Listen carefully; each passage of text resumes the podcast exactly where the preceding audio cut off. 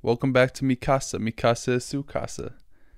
Over there is my bed frame, so let me do a little bit of this. Good as new. We're in the studio. Nobody knows any differently today. We're talking about some sleepers in Dynasty. Listen, there's no such thing as a sleeper in Dynasty. Everybody knows everything about everyone. If you play Dynasty, you know like 280 players in the NFL. You know more players than Sean McVay can name off the top of his head, which is impressive and also sad because you get paid to crunch numbers, yet in your free time, you know who the fourth string running back on the fucking Chargers is. Shout out Larry Rountree. Let's get straight into the video and stop rambling.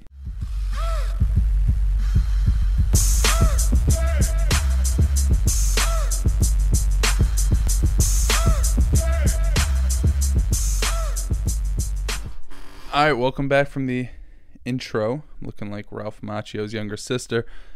First player we're going to talk about today, we got four names, count them four, Lord Farquaad style, is Alexander Mattison, currently the running back of the Minnesota Vikings, but he's on this list because he could be on the move. Out of Boise State, people slandered the poor guy coming into the league. And right now, I see him as a value despite everything that's went on in his career, despite having to sit behind Dalvin Cook, despite having to take over the throne as the backup running back that was formerly Jerick McKinnon to Matt Asiata. The Vikings have had such a weird running back stable since my existence has begun. Regardless, we I don't know I'm I don't know why I'm holding the mic like this. We have Alexander Mattison. He's currently being valued as the running back 38, and there's a multitude of reasons as to why I think this makes him a value. Number one, Tony Pollard is the RB thirty in Dynasty, and sure, Zeke is more cooked than Dalvin, but that's a sick ass pun. But I think Alexander Mattison might have a more realistic path to relevance in the near future than Tony Pollard does. And when Alexander Mattison is on the field, that man is incredible. We saw this year what happened when Dalvin Cook got injured. There were four games again where Dalvin Cook did not play. In those games, Alexander Mattison was incredible. He averaged 18 and a half fantasy points a game. His reception numbers were great 3, 3, 6, and 7. He had 100 total yards in all but one game, but he scored in all of them. He was the RB. Give me one second. We'll check this out.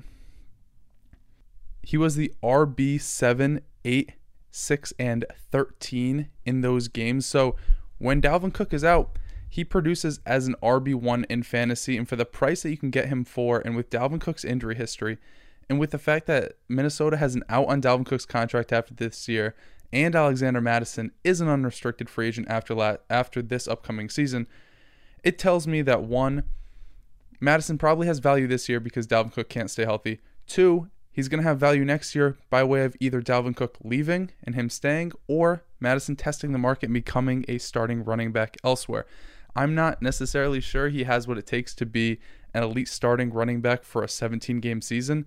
Nobody can confidently say that because we haven't seen that out of Alexander Mattison. All I know is the guy is really good when he has the ball in his hands. He's really good when given the opportunity. And he's still faced top 10 in terms of stacked box rate, the average number of defenders in the box. So it's not like he was just running crazy against four, five, six man boxes. He was averaging upwards of 6.8 men in the box. That's a whole Bukaki scene. Every time he touched the ball. And despite this, he was still extremely productive. I think for that RB38 price tag, you can probably buy him for a round three rookie pick, which, considering how bad this rookie class is at the top end for running backs, the equivalent running back you're going to get in the third round is going to be garbage. Maybe, just maybe the receiver that you pick in the third round ends up being an Amon-Ra St. Brown, but that's like a 1 in 12 chance. And I'm no mathematician, but that's less than 10%. I really like what Alexander Mattison brings to the table. I like his future prospects, and I really like his age as well. I think every video there's been a point where I could bring up an R. Kelly joke, but I'm not doing that. He is extremely young. There are only three running backs currently in the top 12 consensus ranks or the top te- top, top in the top 12 for ADP amongst running backs that are younger than him. It is Jonathan Taylor, it is Cam Akers, and it is J.K. Dobbins. He's younger than guys like Najee Harris and Elijah Mitchell, and we've seen him produce when he is on the field. So even if next year is the first year where he finally breaks out and gets his start, and by next year, I mean 2023, not the 2022 season, he's still gonna be like 24, 25 years old with not too many or not too much tread taken off of his tires. So, really like Alexander Mattison, really like what he's shown to this point, and I like the future prospects of his career, if that makes sense. I like his potential, and I like the fact that you can get him as a pseudo throw into a deal. Like you're going to probably have to pay a fourth rounder in addition to him being thrown into the deal, or a third round pick swap straight up for Alexander Mattison, which I would do nine times out of ten.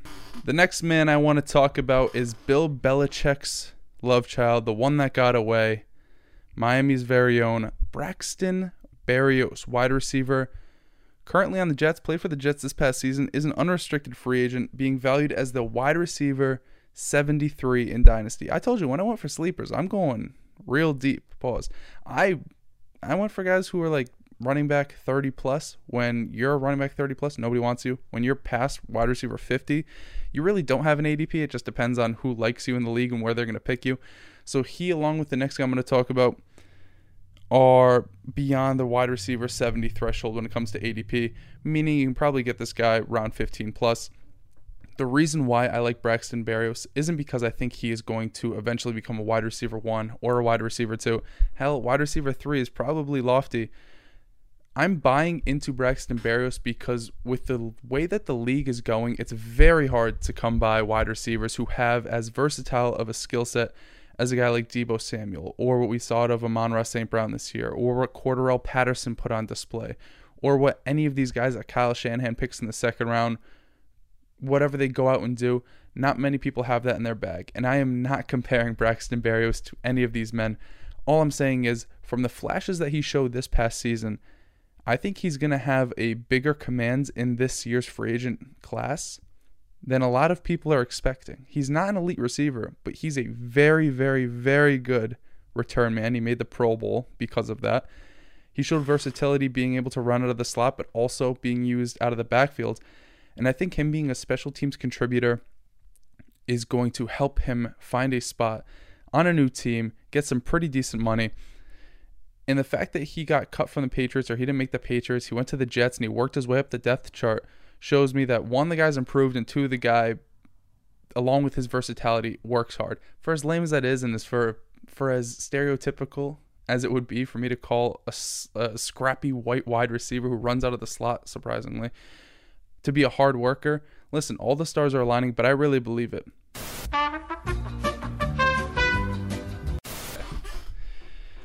I believe I was talking about how white Braxton Berrios is if that's the case, let me just pick up where I left off. Yeah, I, I it's hard for me to believe that a guy who worked his way from the bottom up and showed the versatility that he did and had the trust in the coaching staff, although it was the Jets coaching staff, which really doesn't say much.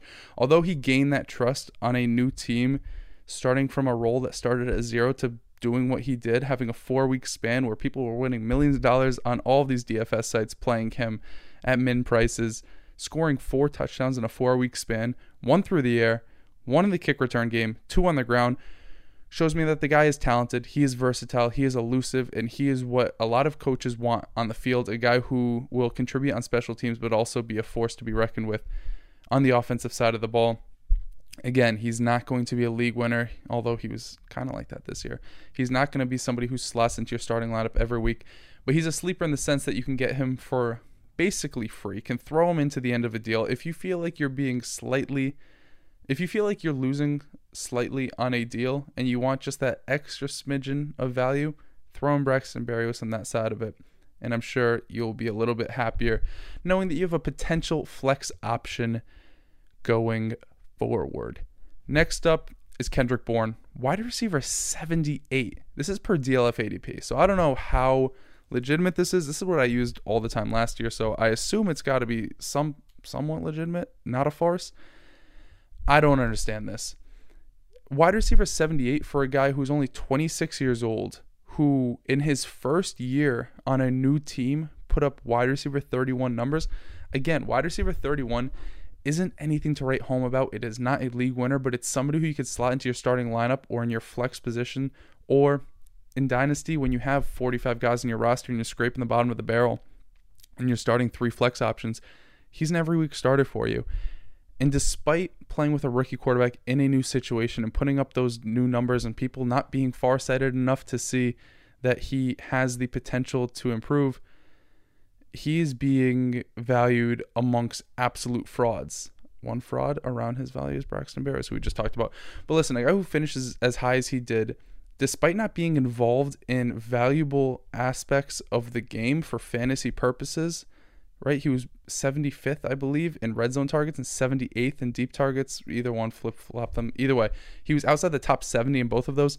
So the chunk yardage that he was picking up was all on his own. The red zone usage wasn't there, so the touchdowns were all by way of his yards after the catch ability and catching passes from outside the 20 yard line. He just looks like an extremely talented and efficient wide receiver, and we can see that by way of efficiency numbers. He was number two in fantasy points per target, number two in quarterback rating when targeted, and number two in yards per target. Obviously, it's not going to be linear. The guy is not going to go from 80 targets to 100 targets and keep the same yards per target. If that was the case, then you would just tell Bill Belichick to throw in the ball 200 times every season and he'd go for like 5,000 yards and make Cooper Kupp look like he's never eaten breakfast with Matthew Stafford before. I get that it's not going to be linear, but this is the same case that we made for Juju Smith Schuster after his rookie year when he was extremely efficient and we said, hey, give him a few more targets and the guy's probably going to be good. In his second year in the league, that's exactly what happened. He was pretty good. Same argument was made for Stefon Diggs back in Minnesota. He had that one year where he got no targets and he was efficient. And we said, feed him some more targets. Or when he went to Buffalo, we said, feed him more targets and the guy's gonna be good. What happened in Buffalo? He was really fucking good. AJ Brown, same thing. Deebo Samuel, same thing. These guys who are extremely efficient and have shown the ability to win after the catch, when given more opportunity, they're going to produce and outproduce what they have done in the past. He was wide receiver 31, as I mentioned. And if we look at what the wide receiver landscape and the, what the wide receiver room looks like in New England right now, sure, Jakobi Meyers was their wide receiver one last year because he led the team in targets. But he had like 55 more targets, only 66 more yards. That is ridiculous. That needs to change. And although a kid in a fucking headband and a flannel on YouTube is saying it needs to change, that's not going to do anything, but I think his play on the field and him building a little more chemistry with Mac Jones going into year two, both of them going into year two in that situation, getting a little more comfortable with each other, I think is going to help things shake out and change up for the better. He's a versatile guy. We saw him in San Francisco in years past be used in the red zone game and score red zone touchdowns. So I don't think that he just became physically incapable of scoring touchdowns down by the sticks if that becomes a bigger part of his game and Hunter Henry's and catching 15 touchdowns on seven targets somehow, if his touchdown numbers come up, if his overall volume comes up, I don't see a way where he doesn't outproduce wide receiver 78 value. That's a very low bar to clear, but I don't see a way that he doesn't present top 36 upside at least for next season. And if he puts up numbers like that, he's a free agent going into 2023. He's not going to be all that old, 27, 28 years old. He's going to command a market in that upcoming free agent class. And he just looks like a guy to me who has a very high ceiling in terms of dynasty value, especially because where it's set at right now, his value is extremely low. So he's somebody I'm buying in on. He's somebody that I'm confident in, just like Braxton Berry was throwing into the end of a deal. I'd flip a third round pick for him easily. I'd even probably throw a back end second for him but I do think as the draft approaches, you can probably get him for a mid, a middling to maybe early third round pick. So I wouldn't send out an offer like that just yet. And last up, I'll talk about a tight end because tight ends get absolutely no love around these parts. We got Dan Arnold. He is the tight end 44. So I'm starting to question what the hell is happening in these DLF drafts. But regardless, he's the tight end 44 per DLF ADP. And that makes very little sense to me. Sure, he hasn't done anything in the NFL or hadn't done anything in the NFL prior to this past season. But what he did, despite changing teams mid year, going from a, I guess not a decent organization in Carolina, but going from there to probably and most likely the worst spot in the NFL in 2021, the Jacksonville Jaguars it can't be overlooked. First off, he's an athletic freak. Ike, let's throw up his player profiler right here, Dragon Ball Z action. He's an athletic freak. He's a little bit on the older side, but there was always that narrative that tight ends take a while to break out anyways, and I'm pretty sure he's younger than Darren Waller was when Darren Waller first broke out, although he doesn't have the off-field issues that caused him to break out later. Regardless, he's a little, he's a little bit of an older dude when we're talking about sleepers and guys I want to buy in on for the rest of their careers in Dynasty.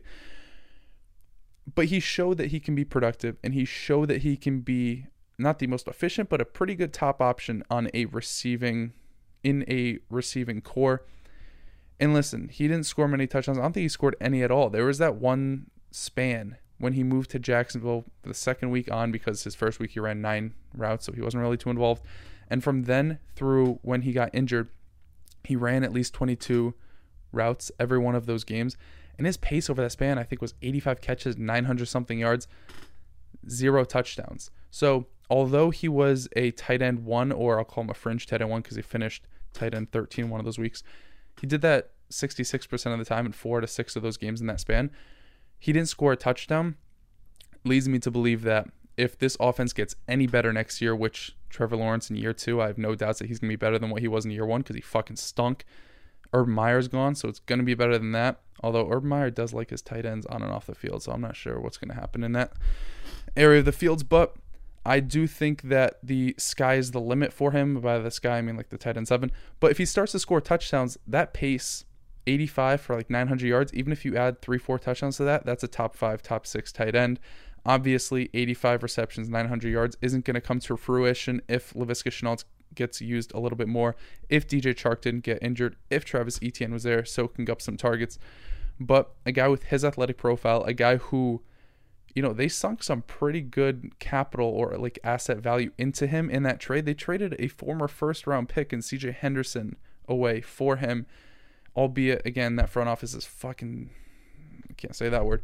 They're very dumb. So that might not be any sort of indictment on Dan Arnold's talent, but it goes to show that the team at least is probably too stupid to realize what a sunk cost fallacy is. I'm rambling. Regardless, they sunk a lot of value into him. He showed to be productive when he was on the team, and he did so despite not having a big role in Arizona, not having a big role in Carolina, then going to a brand new team, and after one week, stepping into a massive role. I think, although he got injured towards the end of the year, a full off season with this team, with this new coaching staff, and with them seeing how athletic of a and with them seeing how big of a freak athlete he is, shout out Animal uh, I do believe that he is going to leverage his talents into fantasy viability. Still 26 years old, free agent after this year. So if he does end up producing, he's going to be able to test the market. And his value only stands to rise. Again, Tight end 44. This is like a no lose situation for me because the only way he drops in dynasty value is if some pretty significant things happen off the field and he's not allowed to play in the NFL again. So that's not to say I don't think he can reach top 12 dynasty value uh, at the position, but I do think that it's a pretty safe bet for you to add him to the end of a deal, as I said, with the other two guys, or trade a late third round rookie pick for him if that's he's if that's how he's being valued in your league. But that'll do it for today. I wanted to keep it a little a little bit shorter than I had in previous videos. It's only four players. I want to stay around like four or five minutes a piece. I plan on doing the same thing next week, but maybe I'll switch it up depending on your guys' feedback. Thanks for watching. Hopefully, my ramblings gave you a little bit of value. Hopefully, you enjoy the headband that came back this week. Maybe I'll rock it again next week if you guys like. But that's it. Hope you guys enjoyed. See you next week. Peace.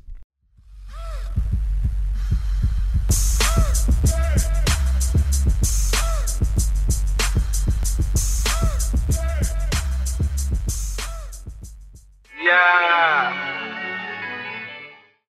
Save big on brunch for mom, all in the Kroger app. Get 16 ounce packs of flavorful Angus 90% lean ground sirloin for $4.99 each with a digital coupon. Then buy two get two free on 12 packs of delicious Coca Cola, Pepsi, or 7UP, all with your card. Shop these deals at your local Kroger, less than five miles away. Or tap the screen now to download the Kroger app to save big today. Kroger, fresh for everyone. Prices and product availability subject to change. Restrictions apply. See site for details.